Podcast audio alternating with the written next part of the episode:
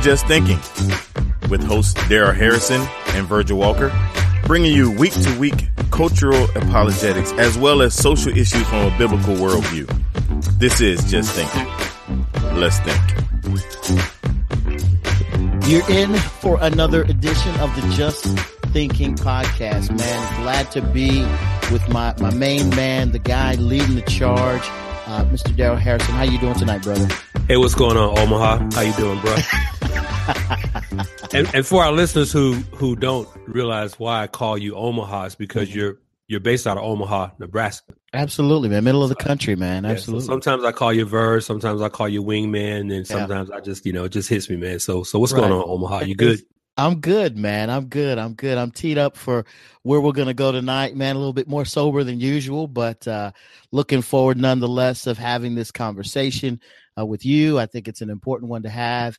Uh, I, I can't think of anyone I'd, I'd, I'd rather have it with and have been looking forward uh, to the content of kind of where we're going tonight and uh, and what's going on. My thought would be, man, uh, Daryl, I'd let you kind of tee up how how yeah. this episode uh, uh, kind of transpired and and and what happened to cause us to go this direction.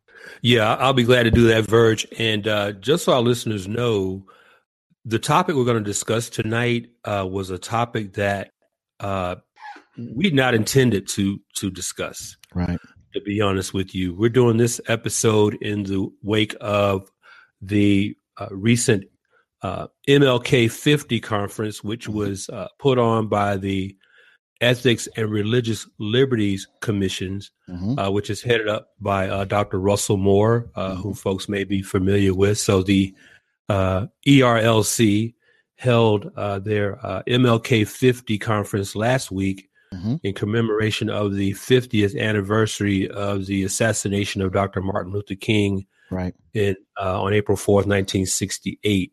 Mm-hmm. Uh, out of that conference, which was live streamed uh, over the internet, uh, we were approached uh, uh, on social media by, you know, we were approached independently, but by several people um, asking us if we were going to uh, respond to some of the messaging that was concerning to a lot of people, mm-hmm. uh, myself included, and, and you too, Verge. Uh, absolutely, uh, absolutely. But we were approached by several people uh, respectfully urging us, and, and I use the word urging lightly because it was probably even a stronger demand than that. Yeah to uh, to please uh, speak to this uh, conference and some of the messaging that was uh, coming out of the conference. So, mm. as somewhat of a disclaimer, uh, but not a disclaimer in the cautious or sense of a warning or anything like that, we do want to say that uh, apart from the folks who reached out to us urging us to to address this topic you and I had no intention independently of, of touching this. No, uh, no. We we were done with the race issue. In on, fact, on you in, in, fact you had said you had said that very thing on the previous uh, podcast when we yeah. when we teed that up and began talking. You said, you know what, I think we've done enough on this. We're gonna we're gonna put this to bed and kind of kind of move on. Yeah. And um, you know, I I I urge you. You know, we we we will definitely have to look at it at some point, but n- never never did I think it would be uh, this early and this right. urgent with regard to what took place during that conference. Yeah, you're absolutely right. So that will be episode 22. I literally said that in that episode that mm-hmm. we were done with that issue on this podcast because, and I say that in the context of six of the last seven blog articles that I've written have been on race. Mm-hmm. Uh, I think five of the last six episodes, maybe six of the last seven episodes of the podcast that we've done, had touched on race uh, or ethnicity in one to one extent or another. Mm-hmm. Uh, so to be honest with you, I was just a little race drained. Uh, be, right. You know, because you, you don't want to get in a position where you uh, you come to be recognized as sort of a one topic podcast. Right. You know, this is a theological podcast. This is a worldview podcast. Absolutely. Absolutely. This is a worldview podcast. So the, as Christians, we apply, as our mission statement says, we apply biblical truth to theological, political, cultural, and social issues in our world. So mm-hmm. we have a worldview mandate, not just sort of a silo, one subject matter mandate with respect to the mission of this podcast. So I just want to put that out there to add to some context for what we're going to discuss tonight. Mm-hmm. That you might call this an episode that was that we're doing by popular demand, right? Uh, because it was not our intent to to broach the subject, but uh, our listeners, who we take very seriously and we, and we respect, uh, reached out to us. So we are uh, we are going to add some commentary to uh, the volume, uh, the, the, the high volume of commentary that's already out there uh, mm-hmm. in light of this MLK uh, 50 conference. Mm-hmm. Mm-hmm. Uh, and we're going to try our best to do it with humility, uh, with wisdom, and, and, in a manner that uh, exalts our Lord and King Jesus Christ. That's right. Amen. So, so verse, let's go ahead and get started. And, and I think one of the things, excuse me, that came to mind to me uh, in, in, sort of preparing and praying through this episode tonight and the subject matter that we're going to tackle is that what's getting lost in all this is the language that's being used. Mm. The language that's being used. And I was remembering a book that was published in 2011 by um, an economics professor. His name is Dr. Walter Williams. I don't know if you're familiar with him. Very familiar. But he's a uh, he's a black conservative, yeah, black yep. uh, conservative economics professor at George Mason University. And in 2011, he published a book entitled "Race and Economics." Mm-hmm. Race and Economics, the subtitle of which is "How Much Can Be Blamed on Discrimination." If you've not read that book yet, I highly recommend it uh, to you. Dr. Walter Williams, "Race and Economics." Well, in chapter six of that book, a chapter that he entitled Racial Terminology and Confusion, an apt title if I've ever heard one, uh, Williams quoted the 18th century philosopher and social reformer by the name of Jeremy Bentham. Uh, Bentham wrote a book entitled On Evidence. And in chapter six of his book, Williams quotes Bentham who said this. He said, Error is never so difficult to be destroyed as when it has roots in language. Mm. Error is never so difficult to be destroyed as when it has roots in language. Yeah.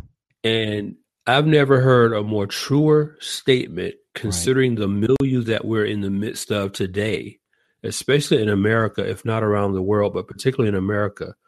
I've never heard a more truer statement than Bentham's uh, words. That's and the reason I think Bentham's words ring so true today, getting back to my point about language, is that what we're hearing today is the language of social justice, of critical race theory, of liberation theology, of mm-hmm. cultural Marxism mm-hmm. being proffered and posited within the evangelical church as a missiological mandate. Mm. So, unless we understand the language, the words, the definitions that are being used, we're going to get lost yeah. in all the smoke of social justice, critical race theory, liberation theology, and cultural Marxism, which really is to a large extent, not exclusively, but to a large extent is driving a lot of the narrative yeah. around racial reconciliation in evangelical church. And, and we need to be sensitive and aware and discerning about language. Yeah. Because language that is devoid of context is gibberish. if you don't have context around what you're hearing, it has no meaning. Yeah. You know, and, and words without definition are useless. Yeah. You know, so what's yeah. happening today is that you have a lot of terms being thrown around, but nobody's defining them. They're, mm-hmm. they're not defining what they mean by using the terms. Mm-hmm. You know, so that's that's platform. That's starting point number one. That's cornerstone number one. I, it's man, fundamental I, to understand the language first. I, I I totally agree. I think anytime you're engaged in um, dialogue and conversation and hearing um, the speech from a particular um, worldview, be it one that that that apes Christianity, like Mormonism, uh, you know, be it some some other uh, heterodoxy, uh, especially.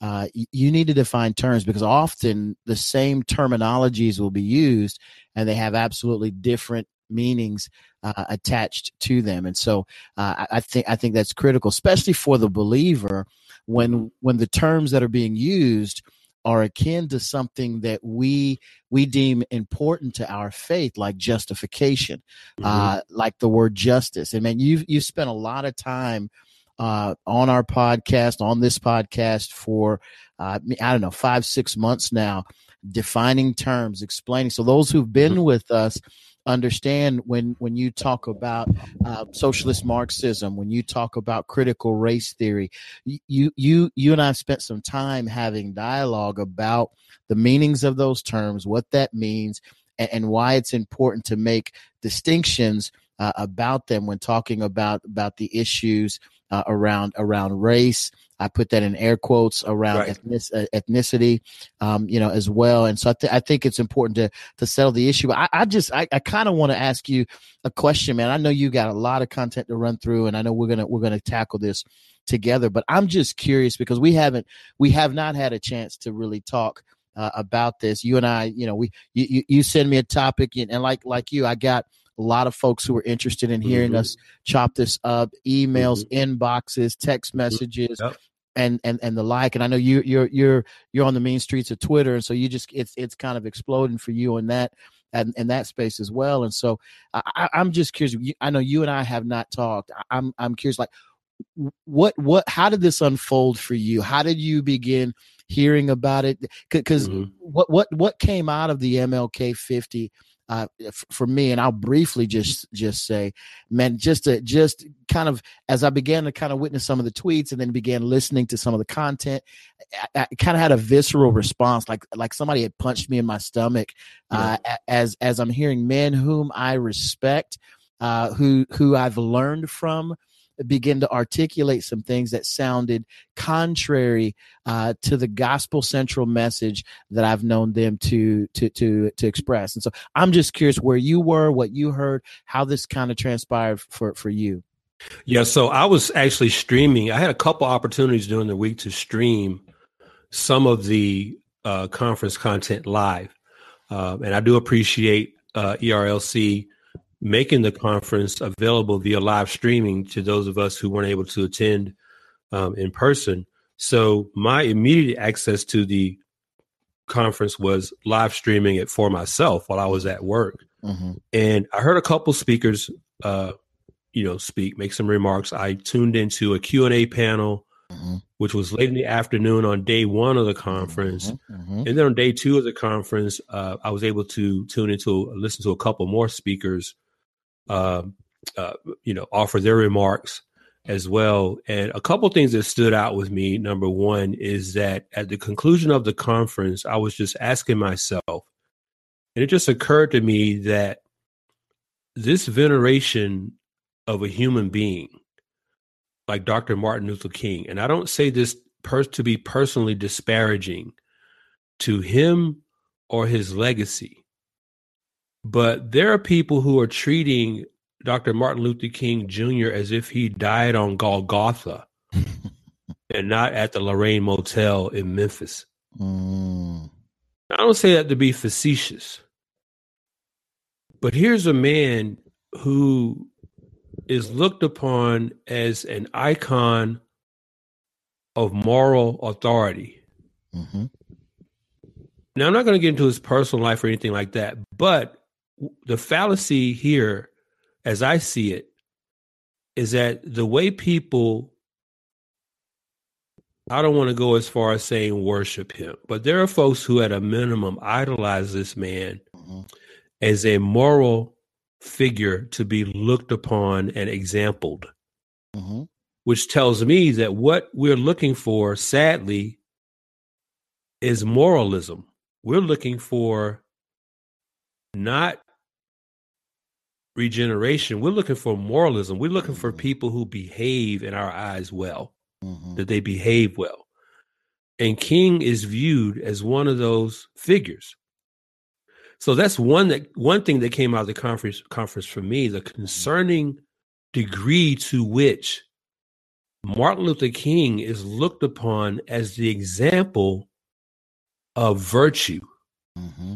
in this country, of, of of behavioral virtue and and the character traits to which we should aspire to model. I'm going to get back to that in a second. But number two, for me, there was a particular speaker on the second day. Mm. I'm not going to name names. I'm going to try my best not to name names in this episode. But those of you who were at the conference or who streamed the conference, you'll right. know who said this. Mm-hmm. But he made the remark, the exhortation to specifically to white pastors. Mm-hmm. Quote unquote, white pastors, we have got to say something, he said. Right, right. When I said that, and this is when I heard when I saw him, because I saw him via live stream say this. So I not only heard it, I saw him say this. At the moment he said that, I literally closed my web browser mm-hmm. Because I couldn't take any more of it. And I'm thinking to myself, Pastor blankety blank, mm-hmm. what more do you want these white pastors, pastors to say than what Jesus has already said? Mm-hmm. What more can they say? Right. So after hearing that, I I, I was parked in First John, mm-hmm. and I found it. To tell you the truth, I found it a little bit condescending to hear this pastor say this, mm-hmm. because the guilt, the white guilt tripping, has got to stop. Right. Now, I attended several weeks ago a similar conference at a small church near where I live, where I used to actually be a member. I'm not going to name the church, but they held a racial reconciliation conference one Saturday morning. And the white guilt was oozing like sap from a tree. It's the same thing I heard the MLK 50 conference. So I'm asking myself, well, what what in the world can these pastors po- possibly go back to, to tell their congregations that Jesus hasn't already said? And if you're hearing a little frustration in my voice, I'm just keeping it real with you who are listening. Mm-hmm. mm-hmm. Because it was frustrating to hear that. Um, it's, it's kind of what I call sin by proxy. It is is is is a is sort of the, the the the phrase that I've coined for this whole movement that wants every white person to feel guilty for sins that they themselves, in actuality, haven't committed against any person in particular, but whose ancestors may or may not have right participated in the sin of slavery, bigotry, ethnic discrimination, and things of that nature. So I call it sin by proxy because by definition, proxy is a person who acts in the place of another. Right. So it's like white people who exist today. There's a certain group of people who apply the sins of their ancestors to them instead, in place of their ancestors who may have actually sinned. We don't know because they're ancestors. Mm-hmm. So they're not here to attest for themselves whether or not they actually facilitated, precipitated the sin of slavery, peonage, things like that. But since you look like them, since right. you're their, you know, you're their descendants, we're going to apply their sin to you. We're going to impart their sin to you by proxy. So it's sin by proxy, it's guilt by proxy and that's I can't even begin to say how unbiblical that is. Right. I want to go back to I want to go back to something that you said uh, in two respects. The first part was when you talked about um, the, the, pastor, the, the the particular pastor you're talking about, uh, the particular message that you're talking about. I, I watched that in its entirety. and I was, excuse me, I was, I was really uh, disheartened. I was, I was looking for um, things to really hang a hat on to say uh, this, this is what's being asked. Uh, this is the action necessary to to to to take. Um, and, and and what I recognized was there was this this kind of this kind of while while this particular speaking I'm, gonna i'm gonna follow you i'm the wingman so i'm gonna i'm gonna i'm gonna follow your lead and not name names as difficult as that is for me to do. Um, but but i'm but i'm you know it, the, the, his commentaries began with you know when you're in this space and place you you, you have a tendency to create a lot of uh, generalizations um, and and he started out by saying, you know, I'm, I'm my intent is not to do that. I'm going to be uh, specific. And he's talked about his own congregation and some of the mm-hmm. issues that were dealt with and addressed within his own congregation. And and again, by proxy, as he spoke about his own congregation, he inferred that onto the rest of those who mm-hmm. look like his congregation. Mm-hmm. And so and, and and what he did is he as he began to kind of unpack that whole whole episode or, or his his his his commentary is by proxy everyone else fell into the same categories as as as those who were his parishioners Right. All of all of that said, it was interesting because most of what he shared about them was was was simply expressions of maybe a lack of knowledge or ignorance. Mm-hmm. But if if you didn't have the theological acumen and background, and again, mm-hmm. if you listen to what he shared, uh, to know about Augustine and some of the other mm-hmm. folks that were reformers who who mm-hmm. who may have been a part of the part of Africa or had come out mm-hmm. of that mm-hmm. space or the contributions, you you were deemed racist. Right. Now, the, now the word wasn't used, but man, was it heavily, yeah. heavily implied. Yeah. And, and, and you you were seen as as wrong headed, wrong thinking, at least ignorant. Uh, and since you were ignorant, he was now in a position to tell you and right. explain to you how right. you should be doing things. Right. Yeah, like I said before, it was it was very condescending. Absolutely. Uh, it was very condescending. The tone, uh, you know, it was that's the only way I can describe it. It was just a very condescending delivery uh, of a message there, and you know, and Virg, I really need. Yes, right. It's very divisive, and I think that's the common themes that I'm seeing uh, in the days after the conference ended. Because if if you've been on social media at all, mm-hmm. you've seen evident, blatant evidence of how divisive mm-hmm. people are viewing this conference. Uh, if I had to put a percentage on it, I would probably have to say 70 30 uh, 70% of the people the, the commentary that i'm seeing the responses i'm seeing view this conference as not productive uh, towards the issue that it was attempting to address and i think Verge, on that point i want to go back to something you said you made a brilliant point earlier when we were talking about language and how discernment in language is so important because someone can use the same word. And you mentioned justice. Mm-hmm. Someone can use the word justice but not mean the same thing. Absolutely. That you're meaning. And it's it's uh it's like you said though, you and I haven't talked, but when you made that point, it's as if you were looking at my notes that I made because I you know, a great example of that is this. You know, the Quran talks about justice as well. The Quran in Surah 16, verse mm-hmm. 90. In Surah 16, verse 90 of the Quran, it says this It says, Allah commands you to uphold justice and to do good to others and to give to the relatives. Now that's from the Quran. Mm-hmm. Quran 6, Surah 1690, 16 verse 90 Allah commands you to uphold justice and to do good to others and to give to the relatives. Mm-hmm. Now, to your point earlier, we got the same word justice. Mm-hmm. One source is the Quran. And but you and I have been dealing with this subject from the standpoint of what the Bible says. Right.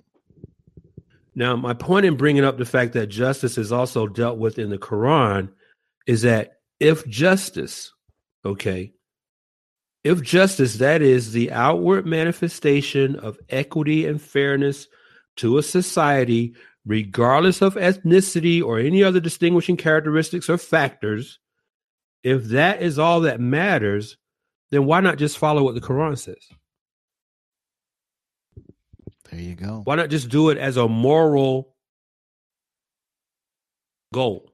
Mm-hmm. Why not hold the Quran up equal to what the Bible says about it?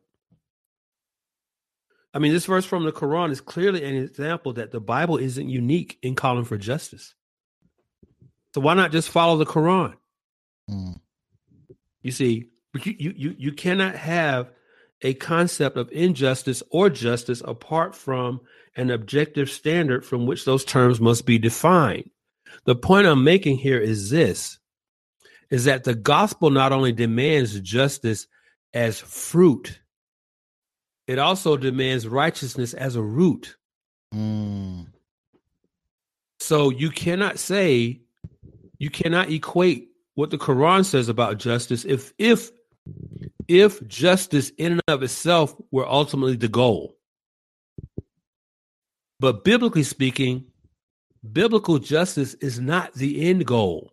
It's not the end goal. I want to quote C.S. Lewis here, real quick.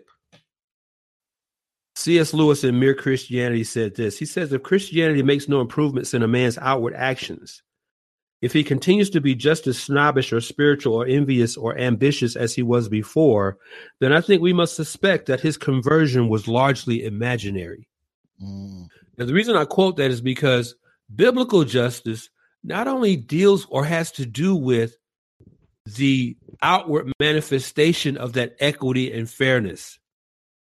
Biblical justice is a fruit of something else,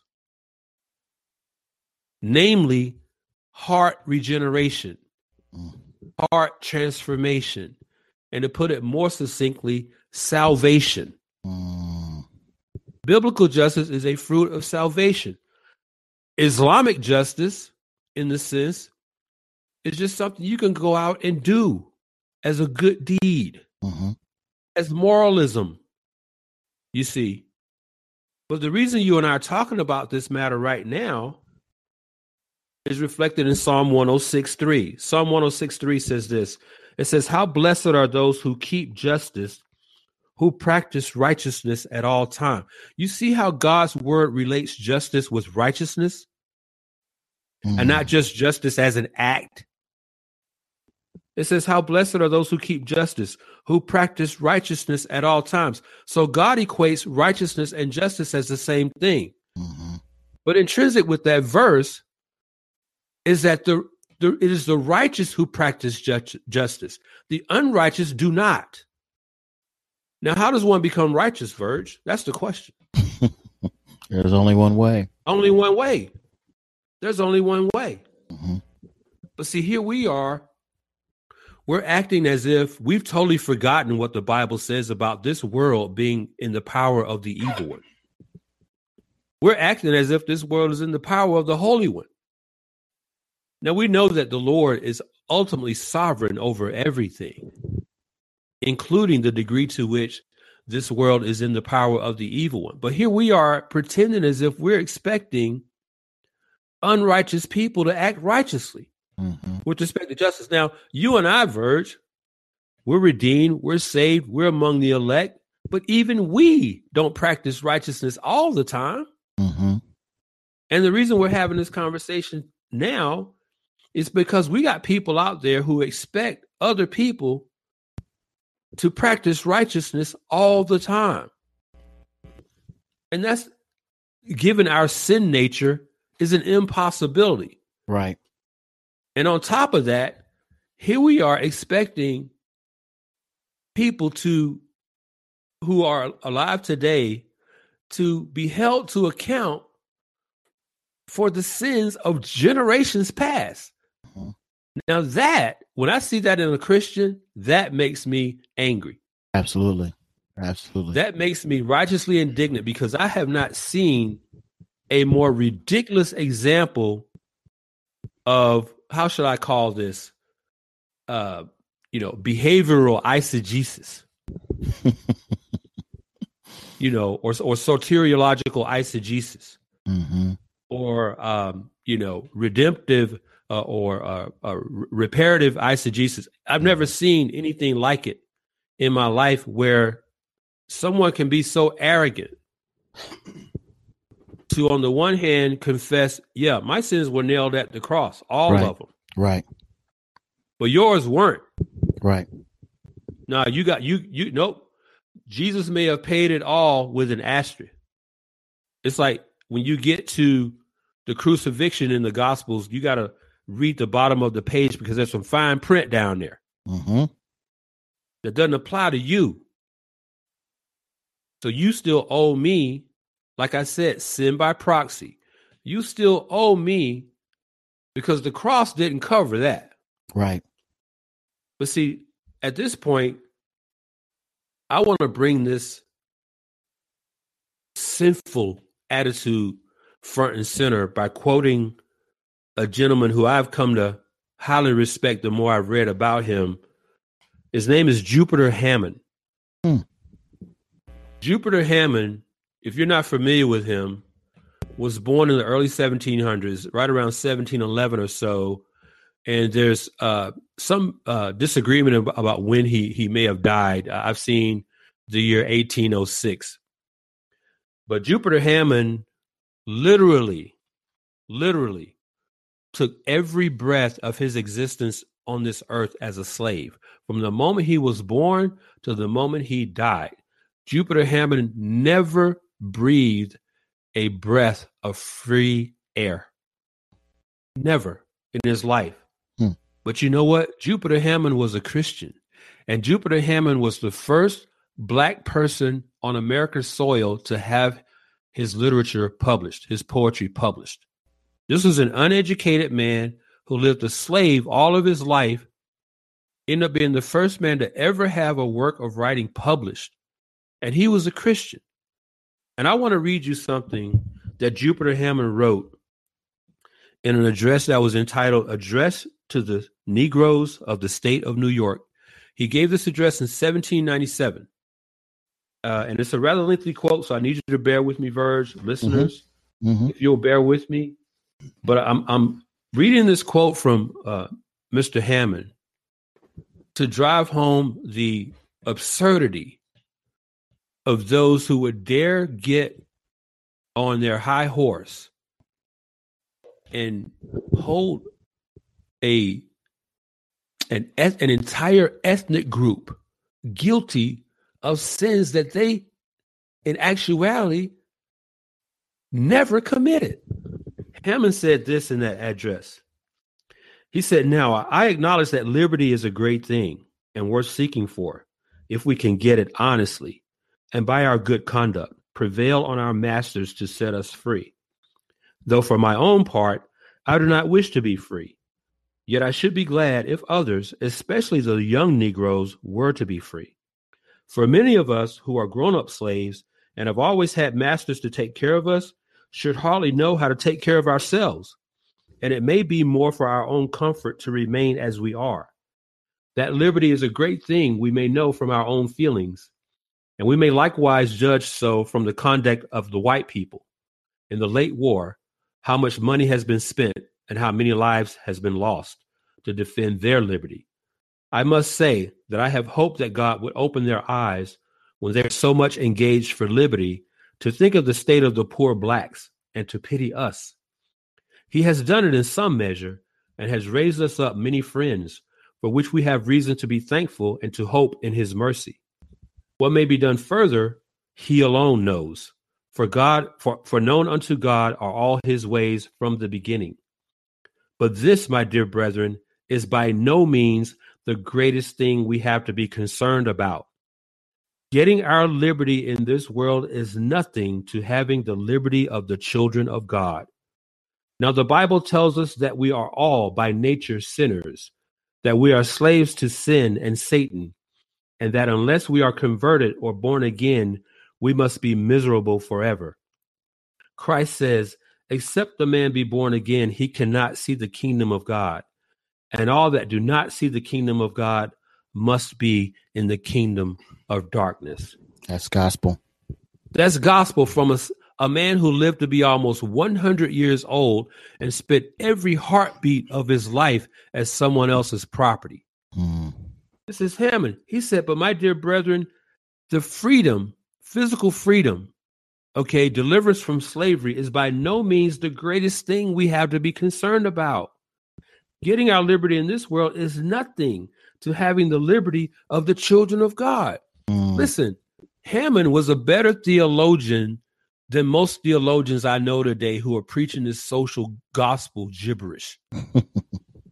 Hammon understood that even in his enslavement, the more important thing that he had achieved, he had experienced salvation in Christ and that his eternal destiny was set. He was going to heaven. And we have people today preaching uh, uh, deliverance from the white man, deliverance from uh, uh, institutional oppression and structural oppression, as if that were the gospel in its entirety.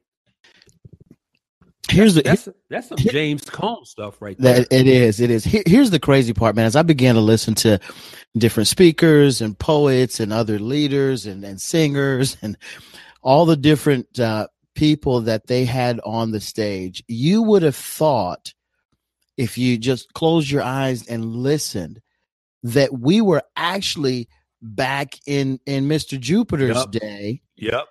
As opposed to a, a modern day where those who were ethnically black on the platform were very free to say whatever they said to the applause of everyone there.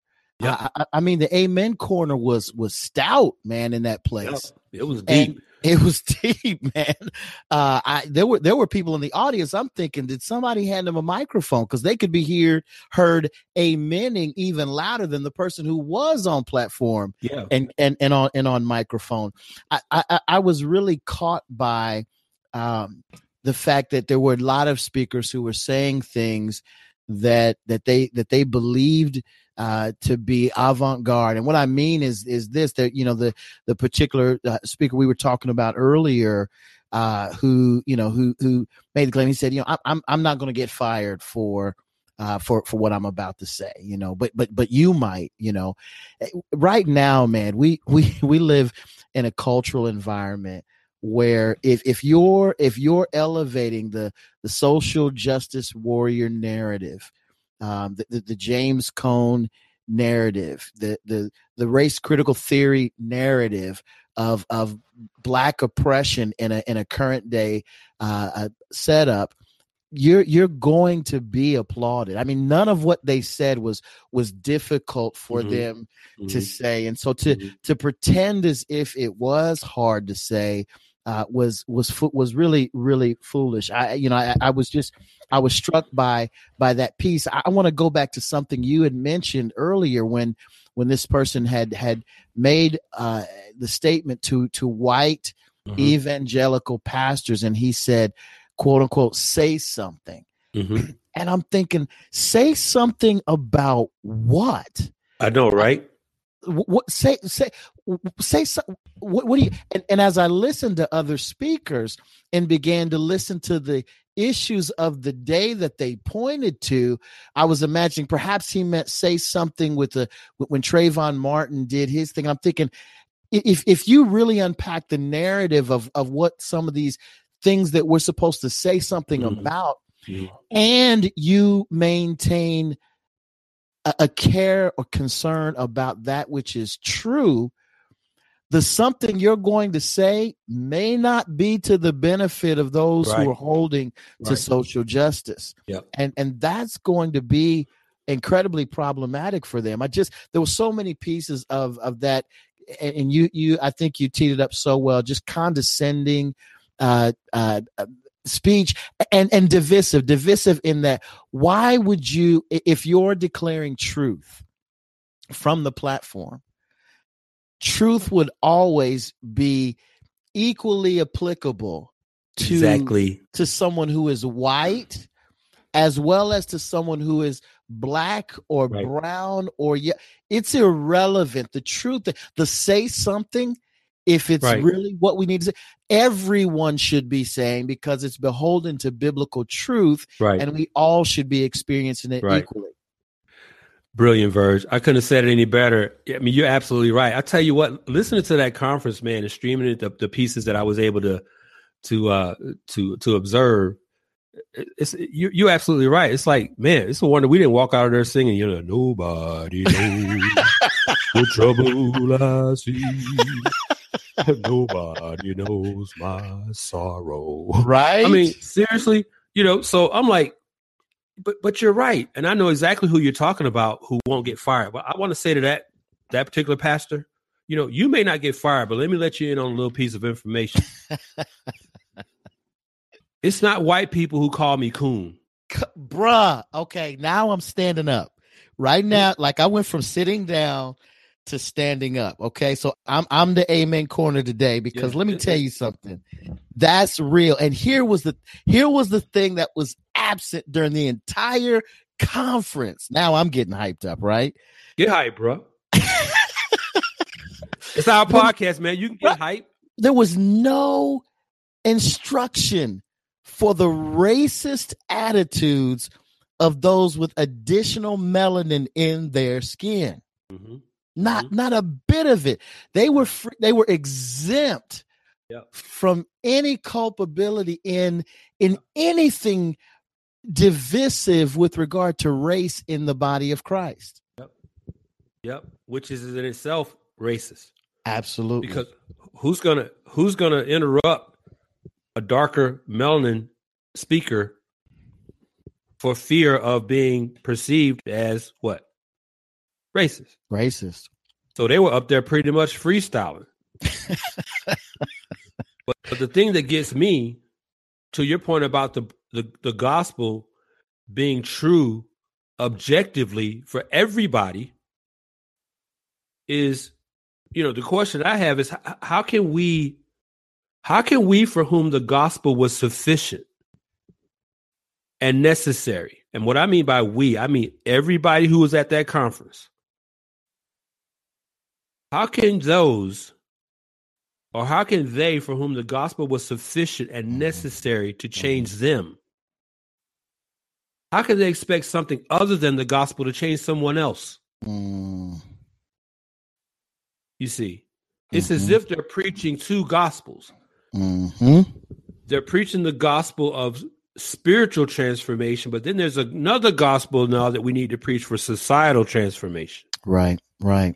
Right. So it's, they're taking a struggle. Go ahead, Verge. No, it, it it it reminds me, brother, of of Matthew chapter eighteen. Um, I know you know where where I'm going to go. I'm gonna I'm gonna I'm gonna read in verse 23 and uh, and walk through this because this is what you just said reminds me of this this particular section of scripture uh, where it says, "Therefore, Jesus is speaking, the kingdom of heaven." uh, may be compared to a king who wishes to settle accounts with his servants. When he began to settle, one was brought to him who owed him 10,000 talents. Verse 25. And since he could not pay, his master ordered him to be sold with his wife and children and all that he had, and payment to be made. So the servant fell on his knees, uh, imploring him, Have patience with me, and I will pay you everything. And out of pity, the master of the servant released him and forgave him the debt. Verse 28. But when the same servant went out, he found one of his fellow servants who owed him a hundred denarii. And seizing him, he began to choke him, saying, Pay what you owe. So his fellow servant fell down and pleaded with him, Have patience with me, and I will pay you. But he refused, and he went out and put him in prison until he should pay the debt. Verse 31. When his fellow servants saw what had taken place, they were greatly distressed, and they went and reported to their master all that had taken place. When his master summoned him and said to him, You wicked servant, I forgave you mm-hmm. the debt because you mm-hmm. pleaded with me, and you mm-hmm. should not have, and you should, and, and, and should not you have had mercy on your fellow servant as I've had mm-hmm. mercy on you? Verse mm-hmm. 34. And his, ang- and the anger of it is, and his master delivered him to the jailers. And in his anger, his master delivered him to the jailers until he should pay all the debt. So also my heavenly Father will do to every one of you if you do not forgive your brother from your heart. Go ahead, Verge. Bruh, I don't know. I, I don't know that that that that the scripture could be any right. more clear See, than that's that. mic drop. That's mic drop stuff right there. I don't that's know. Mic drop the, stuff right there. I don't know that the script can the scripture be any more clear. Yeah. See, this is this has been my point for the longest for months. It's, it's as if the gospel is not enough for some people. Yeah, you've been saying it's, it's as if the gospel is not enough. You know, listen, what people need to be reminded of that you know, when we think about the sovereignty of God, right? We think about the sovereignty of God in the sense that, yeah, we'll say we have a sort of mental acidity to the fact that God is in control. We'll say that with our mouths, but we don't really believe that. Mm-hmm. Because if we really did believe it, we would also attest and accept the fact that God's sovereignty also comes to play with respect to the sin people commit. He's sovereign over our sin as well. He's not just sovereign over uh, rainbows, rainbows and unicorn type stuff. Right. He's sovereign over the sin that that is committed uh, as well by by individuals uh, and then uh, aggregately as a as a society. Um, if I can, Verge, I want to read one more quote, man. I think this is very important in the context of what we're talking about mm-hmm. here today with respect to what the gospel has to say about this whole social justice, racial reconciliation thing. Mm-hmm. I want to quote Martyn Lloyd-Jones, uh, the doctor, uh, as they called him. uh, uh, Lloyd-Jones, um, in his book, uh, Preaching and Preachers, uh, said this. You know, Lloyd, Lloyd-Jones was had to deal with the same issue back in his day. Uh, he said this. He says the people they say are interested in politics. They are interested in social conditions. They're interested in the various injustices from which people suffer in various parts of the world. So they argue if you really want to influence people in the Christian direction, you must not only talk politics and deal with the social conditions in speech, you must take an active part in them. But I have no hesitation in asserting that what was largely responsible for emptying the churches in Great Britain was that quote unquote social gospel preaching. It was more responsible for doing so than anything else. This concern about the social and political conditions and about the happiness of the individual and so on has always been dealt with most effectively when you have had reformation and revival and true preaching in the Christian church.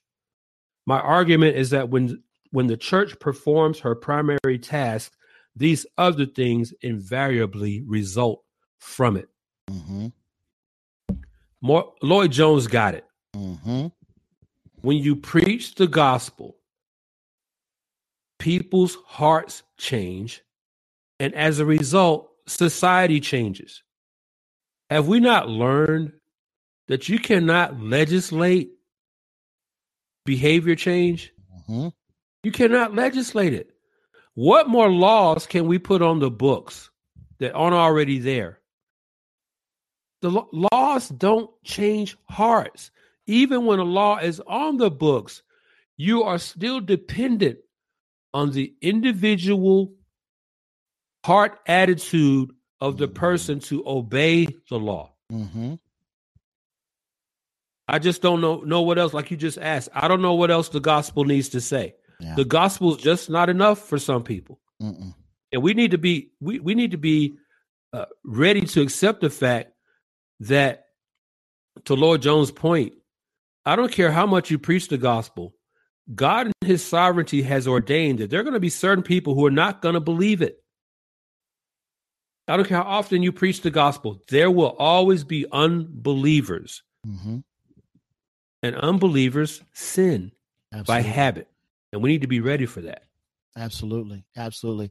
I, I, I wanted to kind of touch. It was something you said earlier uh, when we were talking about this particular kind of speaker and what was kind of unpacked with that. It seemed to me that each speaker, as they kind of pro- progressed, got more and more emboldened uh, to say some of the most outlandish kind of things mm-hmm. and lay ch- and mm-hmm. lay charges uh, across the across the board mm-hmm. on a particular race uh, of people. You had mentioned that out coming out of the conference, uh, you you witnessed more division and divisiveness uh, as a result of what kind of took place uh, than than was intended to. I I don't I I'm still trying to wrap my mind around what what the what the original intent uh, of those who yeah. and I, and I, of those who, who put this thing together uh, yeah. actually was and and, and I and and I think there could have been there could have been some redemptive kind of uh, unifying kind of things that took place that just was not at all the case. And so my, my question to you, man, is as what do you you mentioned kind of, hey, I'm, I'm this is kind of what I'm seeing coming out of it. You know, what what kinds of things are you seeing? How what what do you what do you see as the impact? And maybe if you know, even speak to if you even know what what what was the what were they thinking? I mean, I just got to say it that I, I hate to disappoint you, Verge, but I have no clue. Mm. I have no clue what the goal was. I have no clue what the objective was. I mean, it's like as I observe on social media, the like you just said, they just seem they seem to get more emboldened as the mm-hmm. conference mm-hmm. went on. Mm-hmm. And I, as I observe in light of the the you know subsequent to the, the conference wrapping up, you know, as I observe on social media, the, the the, the sort of accusatory, like I said, sin by proxy diatribes mm. by many of these social justice Christians. You know, I was reminded of that old hymn, "Amazing Grace." Mm. But how these social justice Christians seems to no longer believe that God's grace is amazing or that every and that everyone else is a wretch except them. Mm. They're pointing the finger at everybody else. Yeah. Except them. Yeah. Yeah. So, so so so it's just evidence that to me anyway, the symbolism is that no, no, God's grace is not amazing enough for to forgive sins of, of centuries ago. Right. You guys are the wretches. Right. You know, we're we're good on we're good on my end. In fact, in fact, the speaker that you alluded to before kind of came out of that came out of his talk. He, you know, he he said, I, I I don't have white guilt.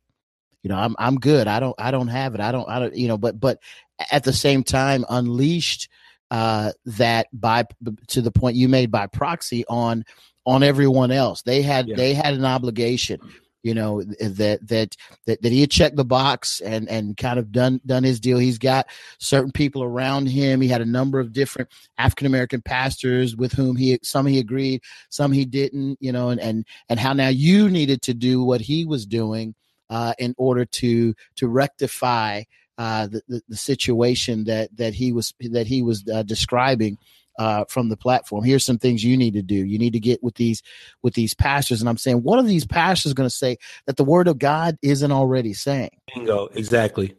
That's exactly what, I'm, what I've been saying. The gospel's not enough for them.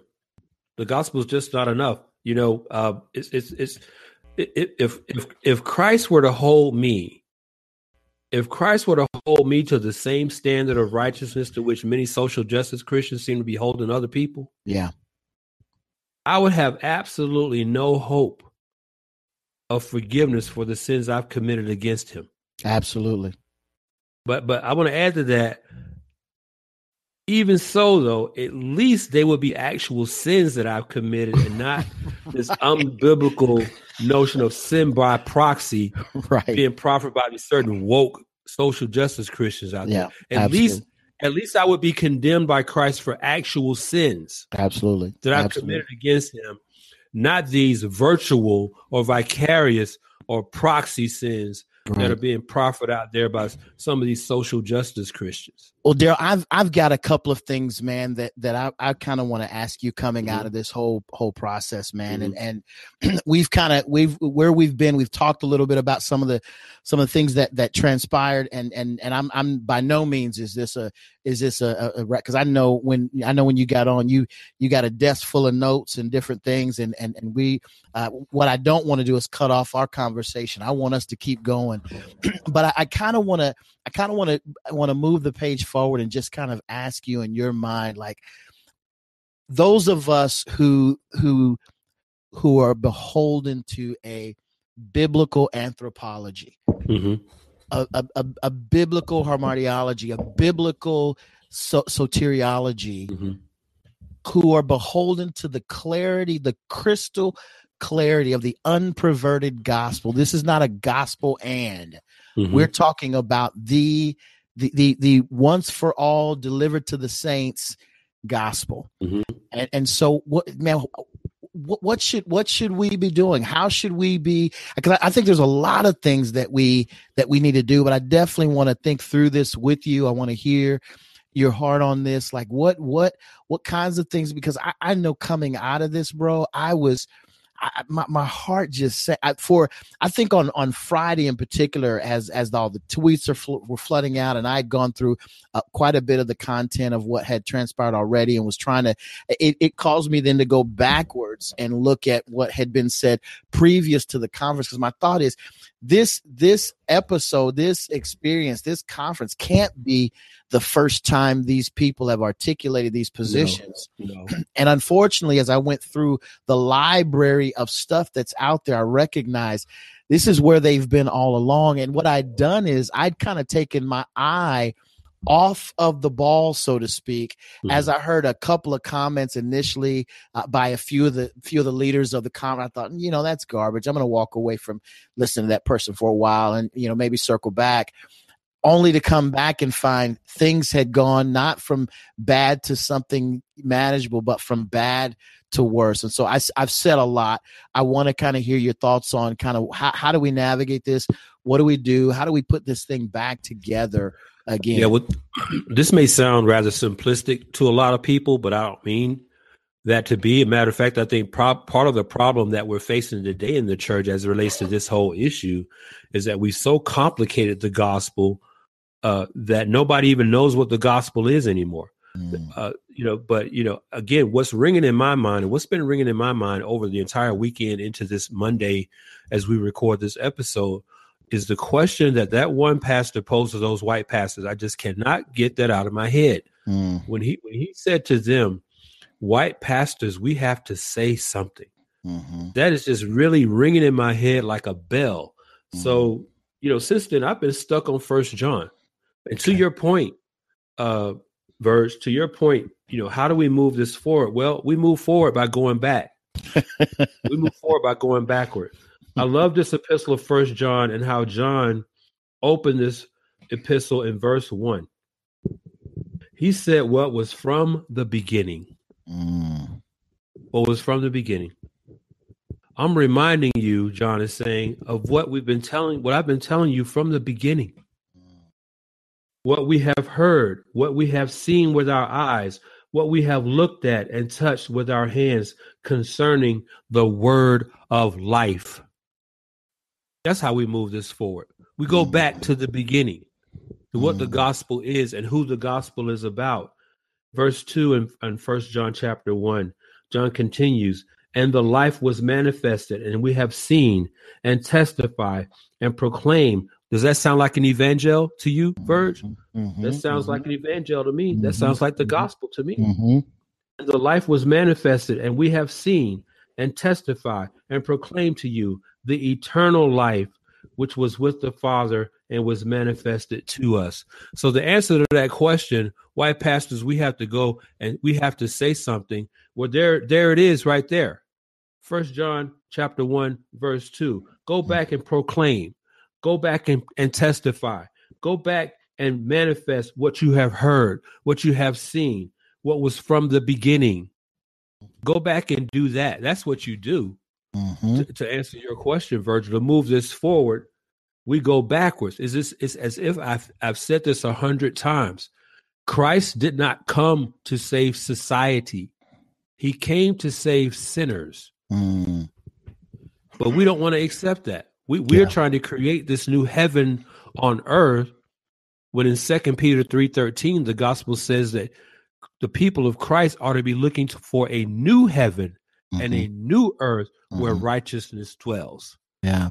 Man, that that that verse reminds me of of Paul as he's writing to the Corinthian church about all the social ills and challenges and and and difficulties that they're having as a church.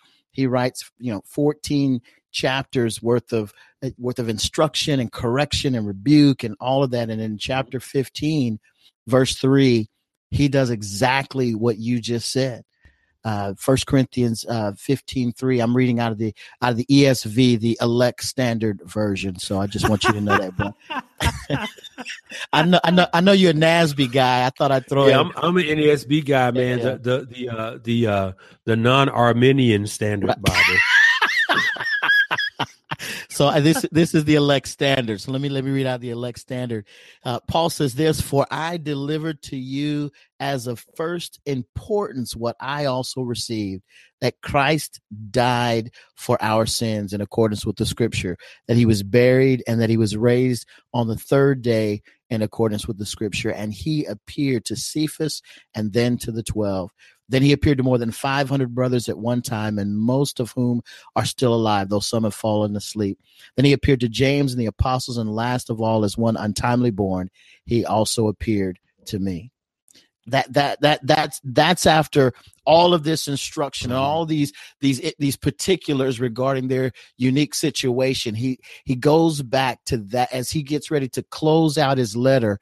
Uh, you know, chapter sixteen, he'll close it out. He he he spends fourteen chapters worth of information, then says, "Let me let me get. You know what? Let, let's go all the way back." Let's go all the way back mm-hmm. to that which is of first importance. First importance, he said. You know, uh, as we talk about this issue through the gospel, as as we all do, as we always do with every issue that we tackle on the Just Thinking podcast, I was reminded of um, uh, Booker T. Washington and his uh, Atlanta exposition speech that he gave in 1895, and in that speech, uh, Washington said this he said, The laws of changeless justice bind oppressor with oppressed, and close as sin and suffering joined, we march to fate abreast. Mm. The laws of changeless justice bind oppressor with oppressed, and close as sin and suffering joined, we march to fate abreast. Mm-hmm. What I like about this is that Washington joins sin and suffering. He says, and cl- as close as sin and suffering joined. Washington, who was a Christian, understood that suffering doesn't happen in a vacuum. Suffering is not the result of some societal deformity. It is not the, the direct result of some institutional or structural uh, uh, uh, standard or or, or or or policy or or or, or law or uh, environment. He understood that suffering is the result of sin. Hmm. And what I'm seeing that's missing in this entire social justice, racial reconciliation, quote unquote, conversation is the gospel of heart transformation in Christ. Mm. Absolutely. We must be born again. Come on, man. It's basic gospel 101. Mm-hmm. Booker T. Washington, just like Jupiter Hammon before him, understood the relationship between suffering and sin. You cannot separate the two. And mm-hmm. because you can't separate the two, you cannot fix a sin problem with a jobs program. okay? And this is what I heard at the conference, at the MLK 50 conference, at the Q and A that I uh, streamed uh, live over the internet. There were people asking for, well, we just need to have the, we need to get people to level the playing field. We need jobs. We need housing. And I was like, what I'm hearing, I didn't hear any difference between the MLK 50 conference and Al Sharpton's National Action Network conference or Jesse Jackson's Operation Push conference. Mm-hmm. Sounded the same to me. Mm-hmm. Yeah. So they're trying to fix. This is why I bring up Washington, Booker T. Washington, Jupiter Hammon, people like that.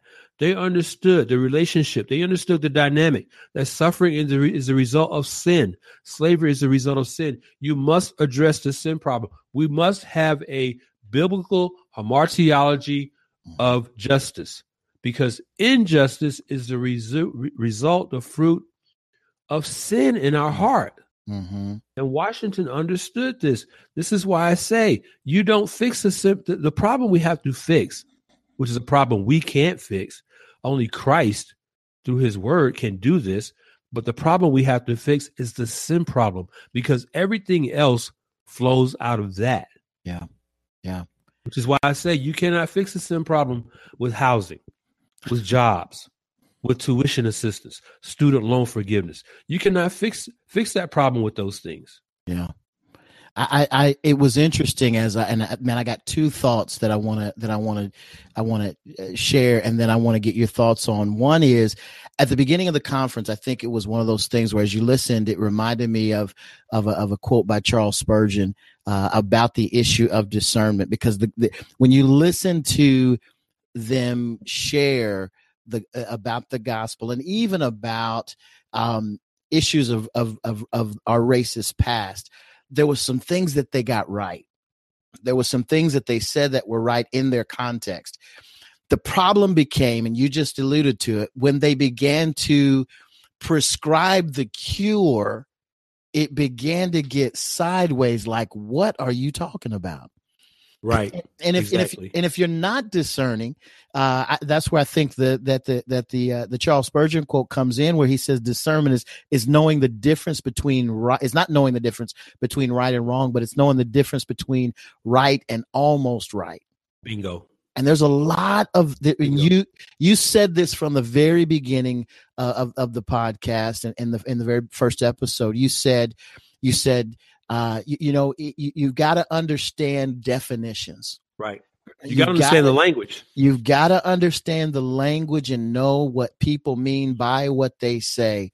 Uh, and if it's unclear, then you're, you're, you're liable to to be in a position of of error with regard to what you know what's what's being said. Here's the other here's the other thought I had. Again, with, and I know we're talking about the same same speaker. One of the things he talked about was in the issue of hiring. He was talking about prescribing, uh, you know, hiring hiring opportunities, and mm-hmm. and uh, and and one of the things he said was he said, you know, if if, if I've got a scale of one to ten and I've got and I've got an Anglo who's applying for a ministry job, and the Anglo, this the, I I I think I, I didn't throw I didn't throw the laptop at this point, but I think I think I think I shut it I think I shut it down. See, he's, see, he's, you had you had one of those moments too, like I oh, did. Oh, oh I had a I few. Had close the browser. I closed yeah, the yeah. whole browser. Yeah, yeah. I had a few of them. He said if the Anglo on a scale of one to ten, if this if there's an Anglo eight and an African American seven we'll take the African American seven. Okay. Now, if, and here's what he said if there's an Anglo uh, uh, eight and an African American six, we won't take the African American six because that would subscribe to the tokenism that's a part of our culture. We're going to set him up for failure. So I, I, okay, bro, I, my I on my head I use a when I cut my hair I use a you know you know some you know some brothers use like a one or a zero? Bro I I use a quadruple zero on my head right? But if I had hair on my head I would have pulled it out at this point. You understand what I'm telling you? You I'm thinking okay so oh, so the so the african american seven was not tokenism right? Right. And, and, and but but the african american six is tokenism but the right. seven's not. And and furthermore right. how I, look my, let me explain something. I come from a background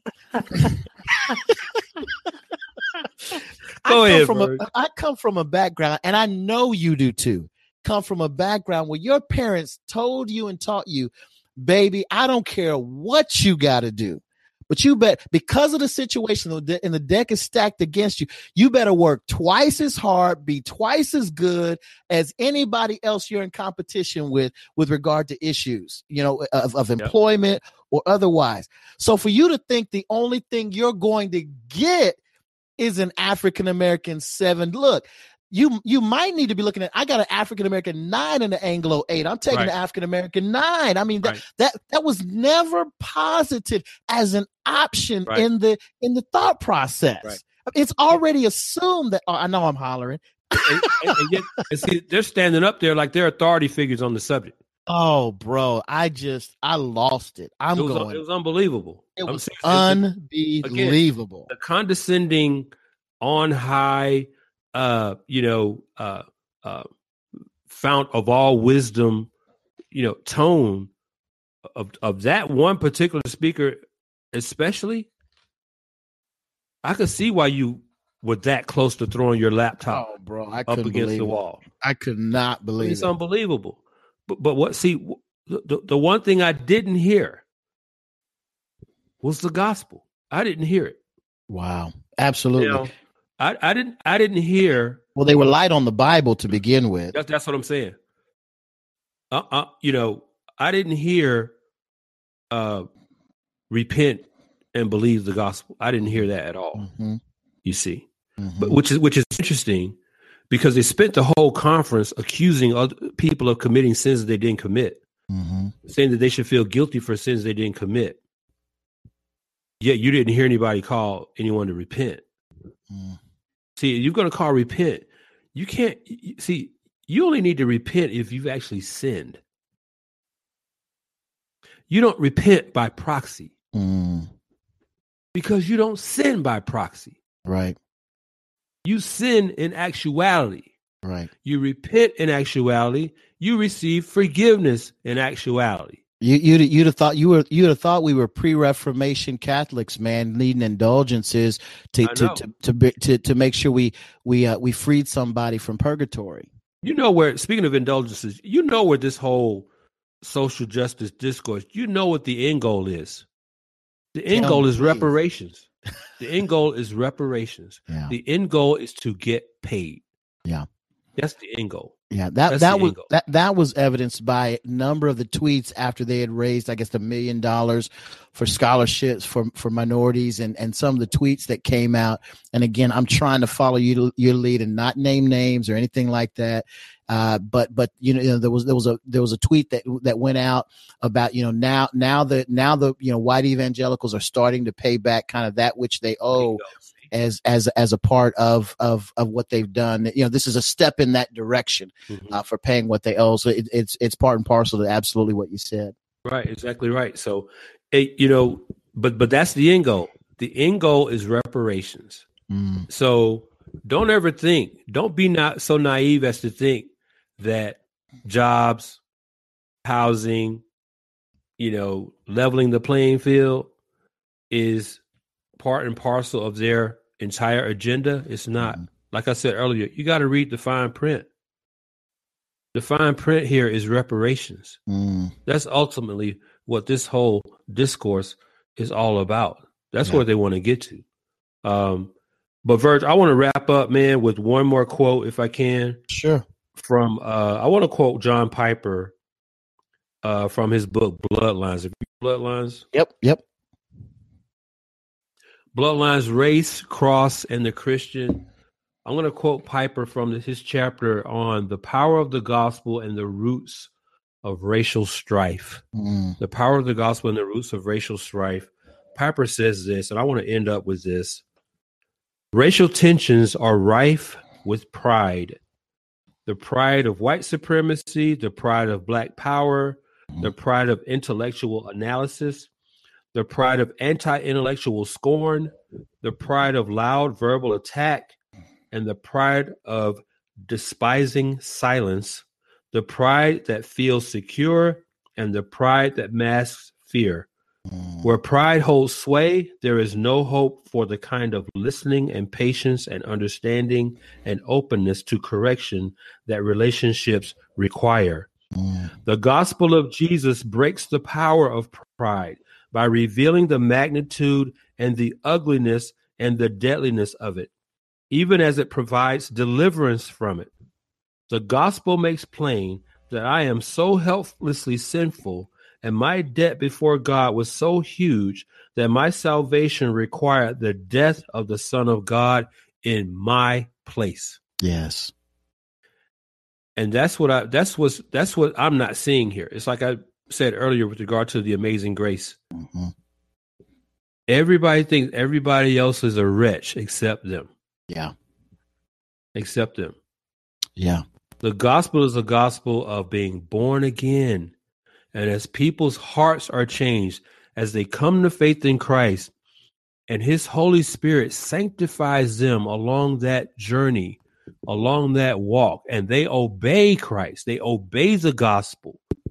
Then society will benefit. History is replete with examples of how Christianity has benefited society. But it is only as we obey the gospel, you hear the gospel, God imparts his Holy Spirit to you so that you believe the gospel and that you yield to it, you submit to it, and you obey it. That is how a society benefits and, and realizes real, lasting, substantive change for the better. Mm. Not in the sense that, not in the just behavioral modification sense, mm-hmm. but in real internal heart regeneration. That is how society changes. Absolutely. And it's that gospel that we need to get back to.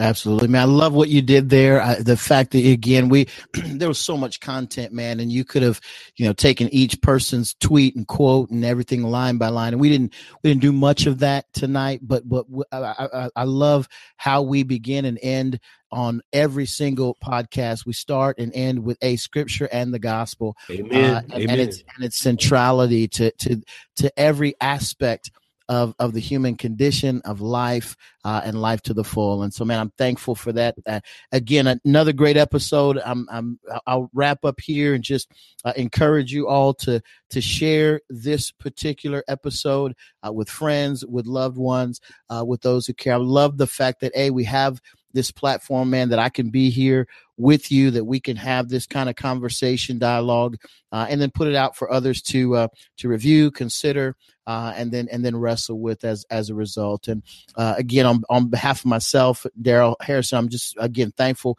for the platform. Our, our, our boy Dwayne, appreciate you, man, as well, and uh, looking forward to the next time we connect. And until then, God bless and take care.